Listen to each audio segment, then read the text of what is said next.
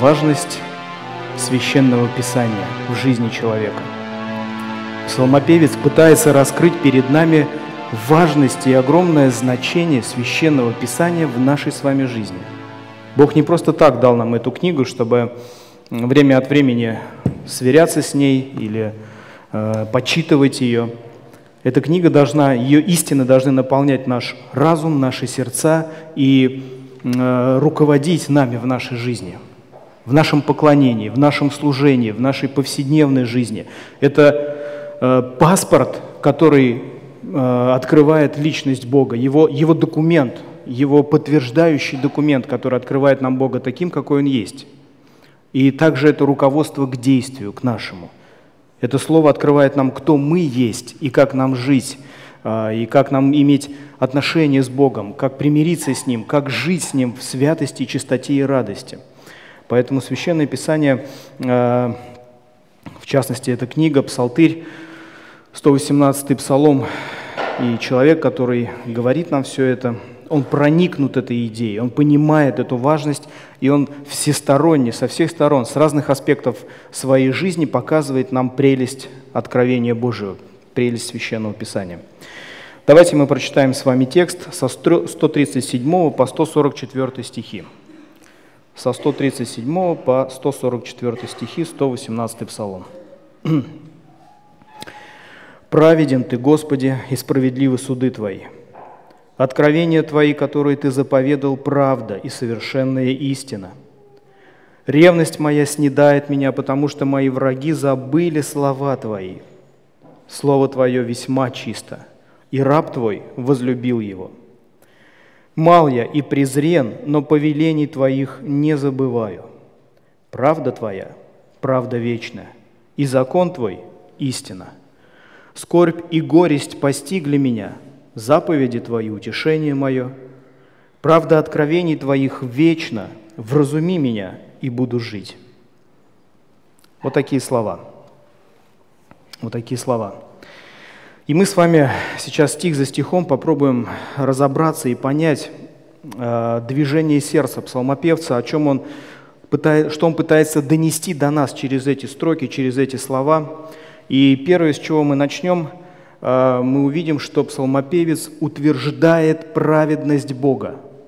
Это видно невооруженным глазом, да, начинается это восьмистишье, и много стихов посвящены правде Божьей, праведности Божьей.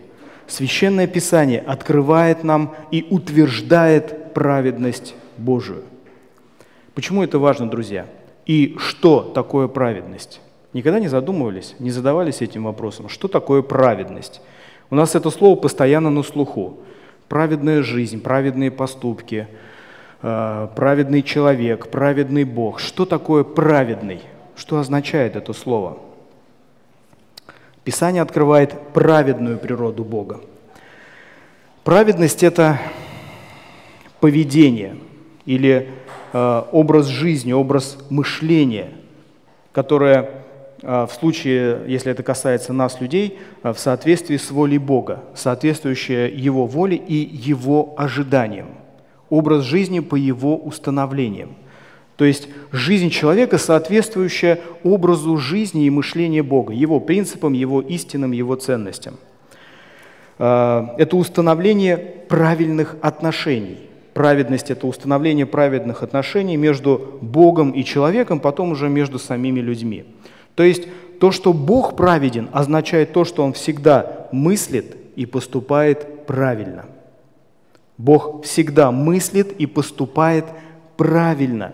И псалмопевец утверждает здесь это. Посмотрите, 137 стих. «Праведен ты, Господи, и справедливы суды Твои». Откровение, которое Ты заповедал, правда или тоже праведность. Они праведны, они правильные, они совершенная истина. Посмотрите 142 стих. «Правда твоя или праведность твоя, праведность вечная, и закон твой истина». 144. «Правда откровений твоих вечна, вразуми меня и буду жить». Мы видим, что псалмопевец утверждает праведность Бога. Почему? Почему это важно? Почему важно не только понимать, что такое праведность, не только важно жить в ней, но и э, утверждать праведность Бога. Почему? Потому что дьявол продолжает делать Бога неправедным. Дьявол продолжает делать Бога неправедным еще со времен Эдемского сада. А подлинно ли сказал Бог? Вот вопрос, который сломал судьбу Адама и Евы их жизнь. Подлинно ли сказал Бог? По-моему, Бог не прав. Нет, вы не умрете. Нет, все будет хорошо. Будет даже лучше. Просто Бог об этом знает, и Он вам об этом не сказал. Дьявол подставил под сомнение слова Бога и сделал Бога неправедным в глазах Адама и Евы. К чему все это привело, мы с вами сегодня свидетели. Тысячелетний опыт истории, опыт нашей с вами жизни показывает, что значит сделать Бога неправедным. Сегодня весь мир живет в этом состоянии. Весь мир делает Бога неправедным. Бог виноват во всех поступках, во всех сложностях и проблемах нашей жизни. Друзья, это великое искушение, великое искушение сделать Бога неправедным. К сожалению, с этим сталкиваются даже верующие люди, возрожденные люди, которые знают и любят Его – те скорби, те переживания, те жизненные трудности, болезни, э, у каждого что-то свое, что возникает в вашей жизни, порой заставляет задать Богу этот вопрос, что ты делаешь? Что ты делаешь в моей жизни? Зачем ты это делаешь? Почему ты это делаешь? Разве так правильно? Разве правильно делать мне так больно? Разве правильно, чтобы я сейчас был в таком ужасном состоянии, в которое ты меня ввел? если ты руководишь моей жизнью. Псалмопевец говорит, праведен ты, Господи. Писание утверждает, праведен ты, Господи. Священное Писание, если оно здесь и здесь, в нашем сердце, в нашем разуме, оно помогает нам остаться в этом состоянии преклонения перед праведностью Божьей. И оно сохраняет нас от глупостей, сохраняет от ропота и от духовных падений, от греха. Очень важно, друзья, очень важно видеть Бога праведным. Он прав. Его решения правы. Все, что Он делает в вашей жизни, правильно. Стоит доверять Ему в этом. А, Священное Писание утверждает праведность Бога. А, кто желает, можете открыть вместе со мной. Если нет, то я прочитаю несколько отрывков, несколько текстов, которые еще усилят нашу мысль, о которой мы говорим. Книга Ездры, 9 глава, 9 глава, 15 стих. Исповедание Ездры, его глубокие слова, его молитва. В 15 стихе он говорит, «Господи, Боже Израилев, праведен Ты, ибо мы остались уцелевшими до сего дня. И вот мы в беззакониях наших пред лицом Твоим, хотя после этого не надлежало бы нам стоять пред лицом Твоим». Ездра признает свою неправоту, неправоту народа и праведность Бога. Это после судов, это после плена, это после всего того, что э, им пришлось пережить. Хотя, по идее, Ездр мог сказать, ты что натворил в нашей жизни? Ты разрушил все. Он говорит, праведен ты, Господи. Ты судил нас, но ты нас сохранил. Ты оставил нас как народ, как нацию, и теперь ты собираешь нас снова на своей земле. Праведен ты. Правильно поступает Бог. Все, что Он делает, правильно.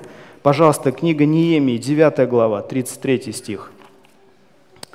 Книга Неемии, 9 глава, 30, 33 стих. Неемия вторит Ездре и говорит, «Во всем постигшем нас ты праведен, потому что ты делал по правде, а мы виновны». Мы виновны. Ты делал все правильно, а мы виновны. Это после того горя, после тех страданий, которые они пережили. После этой ужасной боли, которую пережил этот народ, ты праведен, говорит Неемия. Еремия. Книга Еремии, 12 глава. 12 глава, 1 стих. «Праведен будешь ты, Господи, если я стану судиться с тобой». Еремей говорит, праведен будешь ты, Господи, если я стану судиться с тобой. А, Еремей вроде бы дерзает пободаться с Богом, вроде бы дерзает выяснить с Ним отношения, но он заранее понимает, что Бог останется праведен. Нельзя обвинять Бога. Нужно искать проблему в себе, в своих убеждениях, э, в своем богословии, в своем ропоте, несмирении, в чем угодно. Но если мы помним, что Бог всегда прав и остается правым и поступает правильно, это помогает нам остаться в состоянии поклонения и смирения перед Ним. И Еремей это понимая, говорит, даже если буду судиться с тобой, даже если у меня есть что сказать тебе, как Иову да, в свое время, ты все равно останешься праведным, а я нет. Книга «Плач Иеремии», первая глава, 18 стих – он пишет такие слова. «Праведен Господь, ибо я не покорен был Слову Его. Послушайте, все народы, взгляните на болезнь мою, девы мои и юноши мои пошли в плен». Ужасное обстоятельство. И Еремея видел это ужасное бедствие народа, тяжелое, но он все равно провозглашает праведность Бога, потому что Бог прав, а я был непокорен Его Слову. Бог прав, а я был непокорен. Объявление Бога праведным и осуждение себя – это признак истинного покаяния. Когда мы делаем Бога правед, правильным, праведным и признаем это, и видим свою неправоту, это и есть признак истинного покаяния. Великое искушение обвинять Бога во всех своих бедах.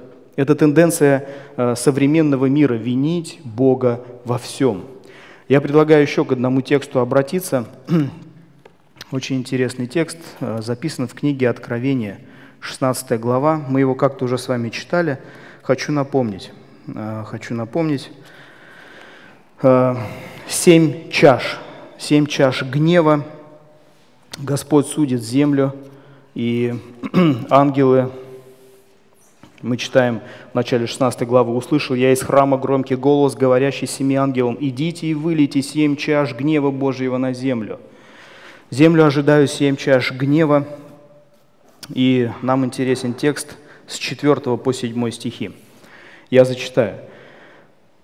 «Третий ангел вылил чашу свою в реки и источники вод, и сделалась кровь. И услышал я ангела вод, который говорил, «Праведен ты, Господи, который есть, был и свят, потому что так судил. За то, что они пролили кровь святых и пророков, ты дал им пить кровь, они достойны того. И услышал я другого от жертвенника, говорящего, «Да, Господи Боже Вседержитель, истинны и праведны суды Твои». Праведны. Несмотря на все те ужасы, которые пережи, переживала земля в то время, несмотря на, эту, на эти казни – которые Бог, в которые Бог не спровергал землю и народы, э, небеса подтверждали и провозглашали праведность Бога. Он прав. Он правильно поступает, он правильно судит. И об этом же говорит наш с вами текст, который мы читаем с вами сегодня. Псалмопевец проникнут этой идеей. Он поглощен священным писанием, и священное писание, его откровение убеждает его и утверждает его в том, что Бог прав, Он праведен – справедливы суды твои, то, о чем мы сейчас с вами прочитали в книге Откровений. То есть, что такое суд? Зачем нужен суд? Процесс, судебный процесс, к чему в итоге должен привести? К справедливости. Он должен выявить на свет все обстоятельства и принять решение, да, сделать, совершить правосудие, кого-то обвинить, кого-то оправдать, то есть вынести, вынести какой-то вердикт – вот все, что выносит Бог, все вердикты Его, все абсолютно справедливы и праведны. Нравится нам это или не нравится, осуждает это земное сообщество или, или не осуждает, принимает, абсолютно неважно. Справедливы суды Твои, говорит нам Священное Писание. Можно, есть две реакции на справедливость Божию и на Его правосудие. Это ропот, и вторая реакция – это глубокое смирение и признание Божьего правосудия.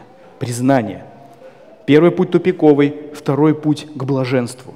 Потому что всякий человек, который смиряет себя перед Богом и ищет Его прощения, ищет отношений с Ним и осуждает себя, а не Его, в конечном итоге получает это блаженство, примирение с Ним.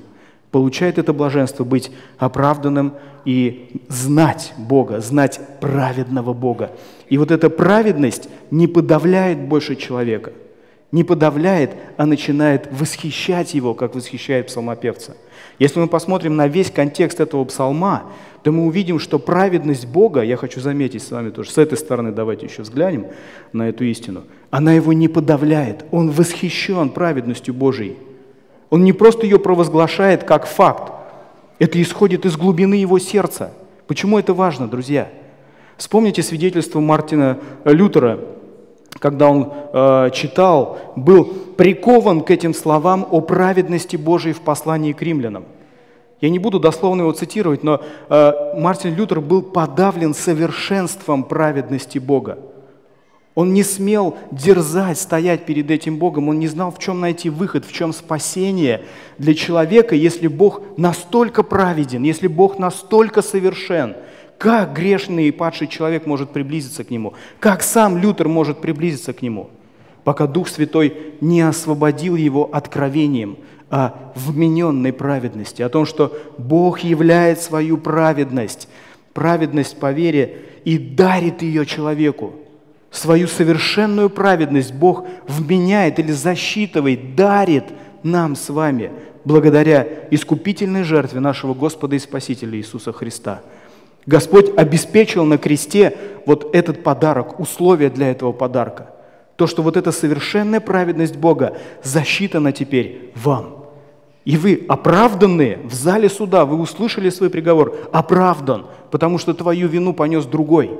И вот это освобождает нас. Это заставляет нас совсем с другой стороны взглянуть на Божью праведность и начать восхищаться ей. Вмененная праведность нашего Бога нам.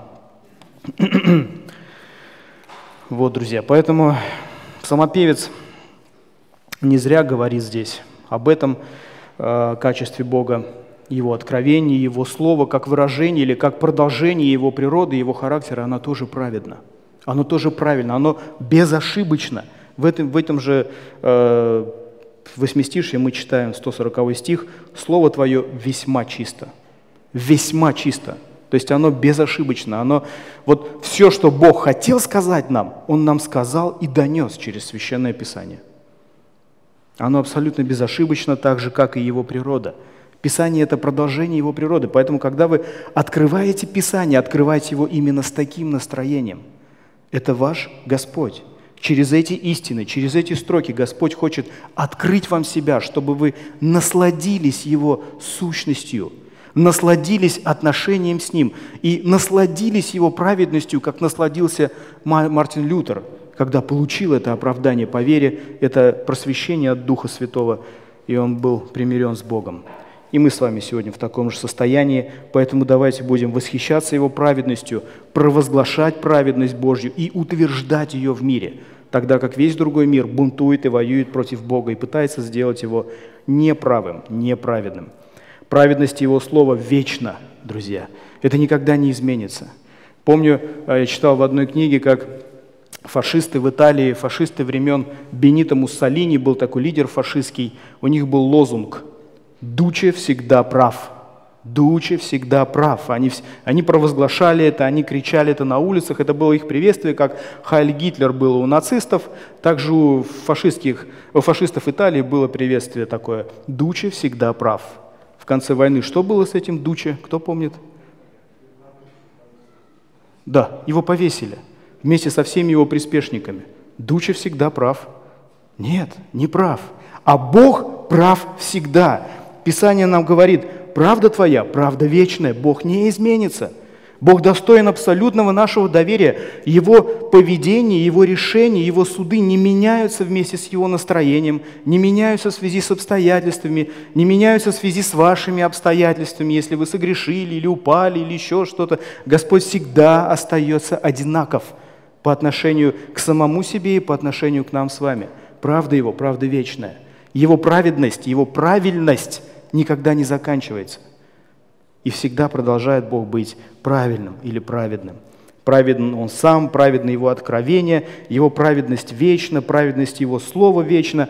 И псалмопевец это подытоживает 144 стихом. «Вразуми меня, вразуми, я буду жить». Он хочет понять, он хочет понимать вот весь этот механизм, он хочет понимать те глубокие истины Слова – он хочет понимать характер Бога, который Бог доносит нам через страницы Священного Писания. И он понимает, что он нуждается во вразумлении. Он нуждается в том, чтобы Дух Святой открывал ему эти истины утверждал, и утверждал его в них. Истина о праведности, истина о вечности, истина о чистоте. Он хочет быть утвержденным в этом. Он хочет не просто об этом читать, он хочет это понимать, чтобы это работало в его жизни. Просите Бога, так же, как псалмопевец, вразуми меня, я много чего знаю, я много чего слышу, но я многое не понимаю, многое не работает в моей жизни, как в жизни других людей. Вразуми меня. Я тоже хочу это понимать и тоже хочу жить этим, говорит псалмопевец. Друзья, еще 139 стих, посмотрите, пожалуйста, очень интересная истина, которую тоже обязательно нужно коснуться, поразмышлять об этом. «Ревность моя снедает меня, потому что мои враги забыли слова Твои». А, буквально «снедает» значит псалмопевец поглощен этим состоянием. Он поглощен состоянием ревности. Он ревностен, он ревнует. Почему? Что произошло? Что случилось? Пренебреженное Слово Божие вызывает глубокую ревность псалмопевца. Он видит, как Словом пренебрегают. Пренебрегают Словом Божьим, Его откровениями, и обращаются к чему-то другому. Он видит, возможно, как эти люди э, начинают жить другими ценностями, ценностями этого мира, философией этого мира, выстраивать свою жизнь, свою судьбу в соответствии с тем, как выстраивают ее люди, которые Бога не знают, который водит со своими греховными помыслами, похотями. И он возревновал.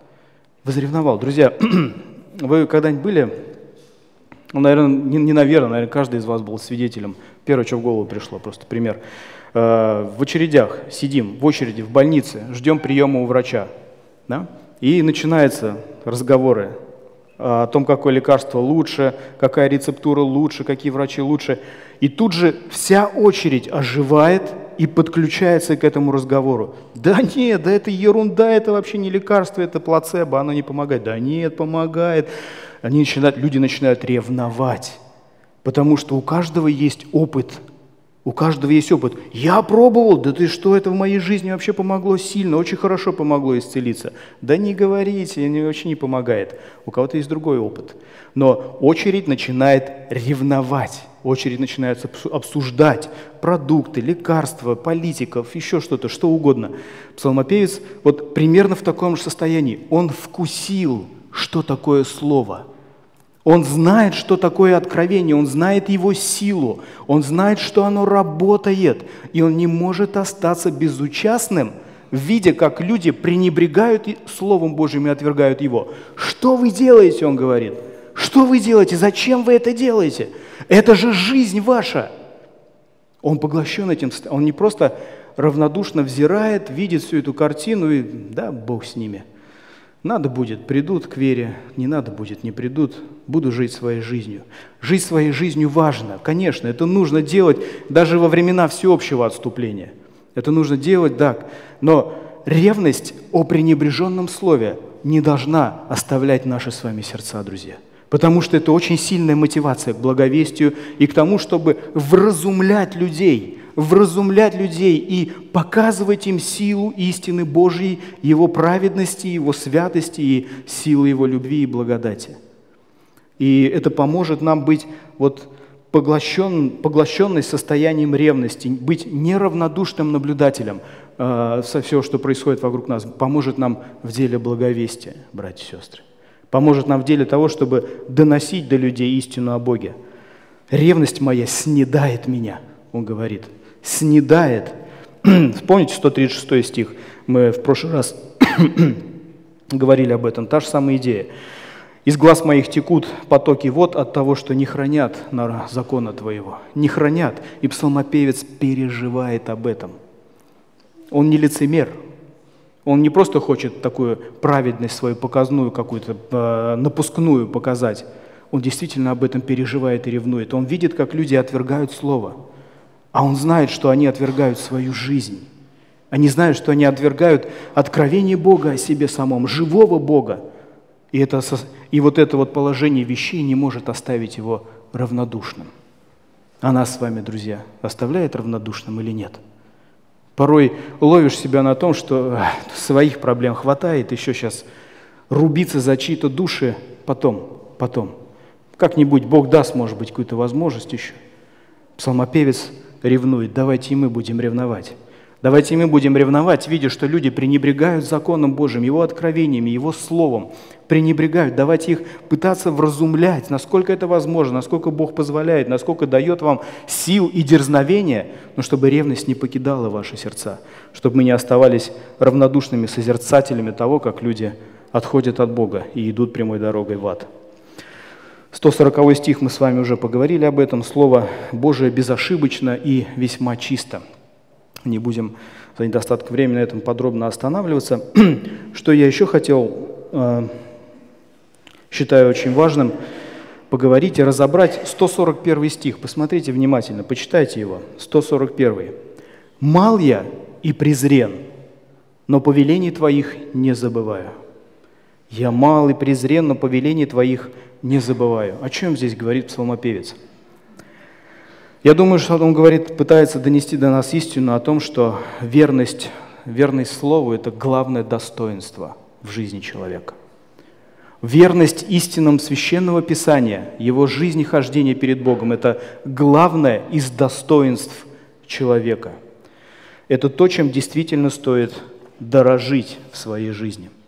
Он понимает, что откровение Божие является главным его сокровищем – Посмотрите, человек может ничем не обладать, ни статью, ни достоинством, ни авторитетом, ни положением в обществе, ни какими-то особенными особенностями, уникальностями своей жизни. Но верность Слову Божьему – это главная и основная добродетель. Это придает ему достоинство, причем достоинство не от людей, но от Бога. Бог ценит это качество, и Бог ставит его во главу угла нашей с вами жизни – Посмотрите, вот проникнитесь его идеей, ходом его мысли. Он говорит, я мал и презрен. Мне нечем похвалиться, у меня э, нет чего-то такое, что я могу представить как свое достоинство. Причем э, он здесь не уточняет, контекст не, не, не, э, не позволяет нам увидеть, в чем именно он мал и презрен. Может быть, он угнетаем в обществе от людей, да, может быть, он неумелый человек, криворукий, там, как говорят, да, или что-то не получается у него в жизни, что-то нерасторопный. Может быть, это касается его каких-то духовных качеств, потому что, а, глядя на общий контекст а, псалма, мы видим, что он много раз говорит о своей несостоятельности. Псалмопевец, хоть и проникнут, хоть и восхищен Словом Божьим, но он очень часто ссылается к тому, что грехи порой овладевают его жизнью – к сожалению, они бывают, они допустимы в его жизни, и происходят такие вот падения, какие-то переживания духовные. Может быть, духовно несостоятелен, презрен. Может быть, в обществе он мал и презрен. Но это не служит ему поводом к тому, чтобы опустить руки и отвергнуть слово, отвергнуть святость и впасть в грех. А, все равно уж ничего не получается. Буду жить так по течению, как придется. Нет – я мал и презрен. Да, я мал и презрен, мне нечем похвалиться, но слово я не оставлю. Вот насколько мне это открыто, насколько мне это возможно, я буду зубами держаться за Божье откровение, зная, что Он праведен, Он совершен, и Он меня не оставит. Мал я презрен, но повелений Твоих не забываю. Его незначительное положение во всех смыслах не стало для него поводом оставить праведность и начать жить в грехе. Он продолжает оставаться быть верным своему Богу. Я ничтожен, я ничего из себя не представляю, но мое главное достоинство в том, что я сохраняю верность принципам священного Писания. Поэтому, друзья, помните о том, что даже если в вашей жизни нечем похвалиться, может быть, там полная разруха, может быть, э, не на что, нечего представить э, своим друзьям, своему обществу, в котором, ты вращаешь, в котором вы вращаетесь, что-то, как основание – Э, чтобы они вас приняли, чтобы восхищались вами. Да это и не нужно, да?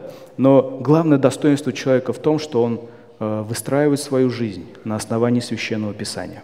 Это главное достоинство, за которое стоит держаться и которое стоит культивировать в своей жизни.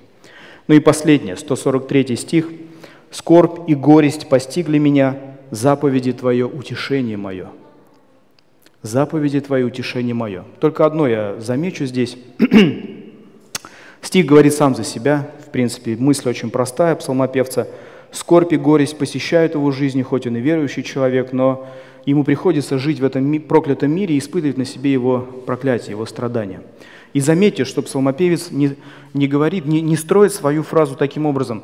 Ну вот у меня все плохо в жизни, пойду попробую поискать утешение в слове. Пойду попробую открыть Слово, э, может быть, там я найду для себя какое-то утешение, может быть, Библия успокоит меня. Он говорит, заповеди твои, утешение мое. Он утверждает, что это работает. Он утверждает, что Слово действительно утешает. В скорби и в горести это первое средство к тому, чтобы успокоиться на ладонях Божьих. Слово реально работает. Если оно не работает в нашей жизни и не утешает нас, то это не проблема Слова. Это проблема нашего с вами отношения к Нему и нашего доверия. И псалмопевец не предлагает поискать утешение в Слове, а он утверждает, что именно там находится утешение. Друзья, где с вами мы ищем утешение? В наших скорбях и горестях. Или в том, в чем мы привыкли, Э, искать по нашему греховному опыту, или среди наших друзей, в общении, еще чем-то, ну, не, не, не, не, как бы не пресекает Бог эти шаги, да? но истинное утешение для наших душ, вот оно где. И псалмопевец ясно говорит об этом, оно в Слове. Слово, представляя нам Бога, представляя нам самих себя, успокаивает, утешает наши сердца, друзья. Поэтому дай нам Бог, чтобы э, возвращаясь к началу, с чего мы начинали, чтобы Слово Божие заняло эту главенствующую роль в нашей с вами жизни. Псалмопевец пытается донести через тысячелетия, через эти огромные временные пространства до нас эту мысль, это состояние быть проникнутым восхищением Словом, относиться к нему с должным образом – Э, видеть в нем Бога таким, какой Он есть, видеть себя в Его свете, находить утешение, находить радость и находить э, поводы к поклонению для себя каждый день, с утра и до позднего вечера, к поклонению перед нашим Господом. Пусть Господь в этом прославится. Аминь. Давайте помолимся. Бог великий, мы благодарны Тебе за это законченное откровение, за это готовый готовое руководство к действию, за эту жизнь, которую мы держим в своих руках. Ты духом своим оживляешь эти слова, которые ты записал для многих поколений, для многих тысячелетий э, и для людей, которые жили на этой земле. И сегодня оно в наших руках. Мы преемники этого поколения, э, мы преемники Твоей славы, Твоей святости, Твоей праведности, которую мы находим на страницах Священного Писания. И мы молим Тебя, чтобы э, в нас выработалось, в нас было это должное отношение к Твоему Слову, каким обладал этот человек, каким обладали многие другие люди Ветхого и Нового Завета, и наши современники, люди э, верующие, любящие Тебя истории, Господь, мы видим, как они относились к Твоему Слову, и как Слово проводило результаты, плоды, какие мы видим, были в их жизни благодаря Тебе и Твоим откровениям. И мы молим Тебя, чтобы все это произошло и в нашей жизни. Чтобы Слово Твое утешало наши сердца, ободряло, готовило к служению, готовило к поклонению, открывало нам Тебя, и чтобы наши сердца были в состоянии постоянного восхваления и поклонения перед Тобой. На основании Священного Писания, на основании этих истин, которые мы здесь находим. Оживи его в наших сердцах. Вразуми, чтобы нам понимать все, что здесь написано, и принимать это своим сердцем и разумом. Благослови, Господь, во имя Иисуса Христа. Аминь.